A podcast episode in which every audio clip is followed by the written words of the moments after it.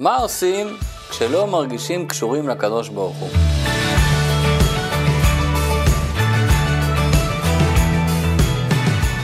לפעמים אנחנו מרגישים יבשים, לא מרגישים קשורים לבורא, לא מרגישים שייכות, לא מרגישים אהבה, הכל נראה לנו טכני, משעמם, לא מתרגשים מהשבת, לא מתרגשים מהתפילין.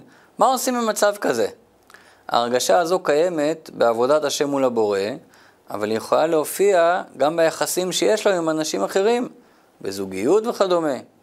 ישנו סיפור בספר מלכים, שדרכו נוכל לקבל תשובה. מסופר על עובדיה, שהיה גר צדק ועשיר גדול, שעשה מעשה חסד עצום. בתקופה שלו היה מלך רשע, מלך אחאב, והוא רדף אחרי הנביאים. מה עשה עבודיה? הוא לקח מאה נביאים והחביא אותם במערה, ודאג להם לכל מה שהם צריכים כדי לשמור עליהם מפני המלך הרשע. הוא הוציא על זה את כל הכסף שהיה לו, ואפילו לקח הלוואות כדי שיוכל להמשיך לעזור להם.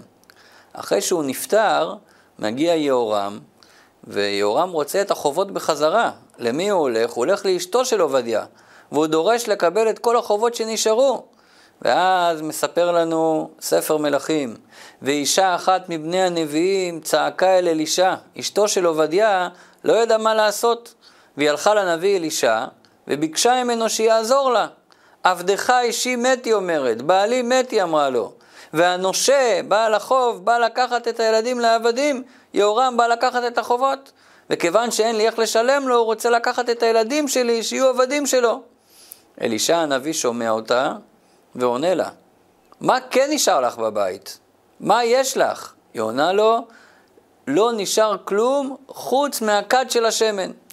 אם כך עונה לה אלישע, לכי תביאי הרבה כדים ריקים, תאספי כמה שיותר מכל השכנים, כלים ריקים אל תמיתי, תכניסי את הכל לחדר ותסגרי את הדלת. קחי את הכד היחידי שנשאר לך, ותתחילי למזוג ממנו לשאר הכדים, ואז תראי נס. כל הכדים יתמלאו שמן, את תוכלי למכור את השמן הזה כדי להחזיר את החובות, ומהכסף שיישאר לך, את ובנייך תחיו בנותר, תחיו בעודף שיישאר מזה. עד כאן הסיפור הפשוט. בואו נראה עכשיו איך בתוך המילים של הסיפור הפשוט מסתתר עומק אדיר שיענה על השאלה ששאלנו בהתחלה. אותה אישה שפנתה לנביא אלישע מסמלת את הנשמה של כל אחד ואחת מאיתנו. והיא צועקת אל אלישע שמסמל את הקדוש ברוך הוא כאלישע, כלא ישועות. והיא אומרת לו בכאב, עבדך אישי מת, האש שהייתה בי כבתה. אישי זה אותיות אש עם האות יוד. האש שהייתה בי ליוד, יוד מסמל את הקדוש ברוך הוא, כבר אין את האש הזאת. הנשמה מרגישה מתה, מרגישה יבשה, לא מרגישה את הקשר לבורא, לא מרגישה אהבה כלפיו וגם לא מרגישה יראה, מרגישה אדישות, כבר לא אכפת לה. ולא רק זה, הנושה, בעל החוב שמסמל את הנפש הבעמית, רוצה להשכיח ממני את האמת, נושה מלשון נשני, בעברית הכוונה, בלשון הקודש, הוא בא להשכיח ממני, ורוצה לקחת את ילדיי שיהיו עבדים שלו. הוא רוצה לקחת ממני את הכוח של אהבה, והכוח של יראה שבעבר השתמשתי בו כלפי הקדוש ברוך הוא, ולהשתמש בו כלפי דברים אחרים, אהבות זרות, יראות זרות. הוא רוצה לעשות את הנפש האלוקית שלי עבד לנפש הבעמית. הוא רוצה שהנשמה שלי תהיה כפופה לגוף. מה עושים? היא שואלת. אלישע שומע אותה ומתחיל לענות. בואו נראה את העומק של התשובה שלו. מה יש לך בבית? מה נשאר לך בנשמה שהגוף עדיין לא לקח? איזה כוחות בנפש עדיין לא הפכו לעבדים? עם מה אפשר לעבוד? עם מה אפשר להתחיל? את אומרת שאת יבשה, אדישה, כבר לא אכפת לך, אבל מה כן נשאר? תני לי אפילו משהו קטן שממנו נתחיל את התיקון. עונה לו האישה, נשאר לי רק טיפה שמן, השמן מסמל את עצם הנשמה. נשאר לי רק הקשר העצמי, הקשר הנסתר, הקשר מעצם זה שאני חלק מעם ישראל, מה שנקרא הנקודה היהודית. אותה נקודה שלאורך ההיסטוריה גרמה ליהודים למסור את הנפש על קידוש השם. גרמה גם ליהודים שלא ראו את הקשר שלהם לקדוש ברוך הוא בגלוי, לוותר על החיים שלהם, ולא רק לוותר על היהדות שלהם. לאלישע זה הספיק. או, oh, יש עם מה לעבוד, שימו לב, הוא לא מתמקד במה שאין. בואו נתחיל עם מה שיש.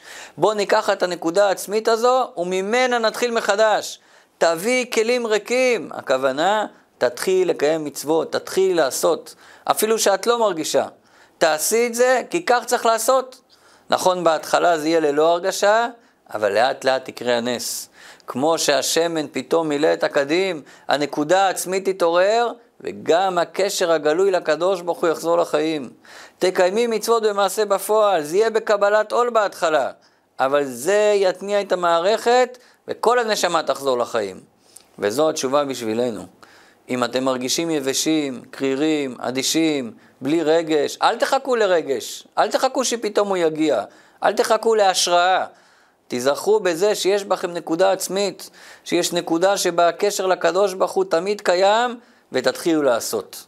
הזיכרון הזה, פלוס העשייה, יעוררו את הקשר מחדש. ככה זה בזוגיות שלנו עם הבעל או עם האישה, וככה זה גם בזוגיות מול הקדוש ברוך הוא. אז מה לעשות כשלא מרגישים? פשוט להתחיל לעשות.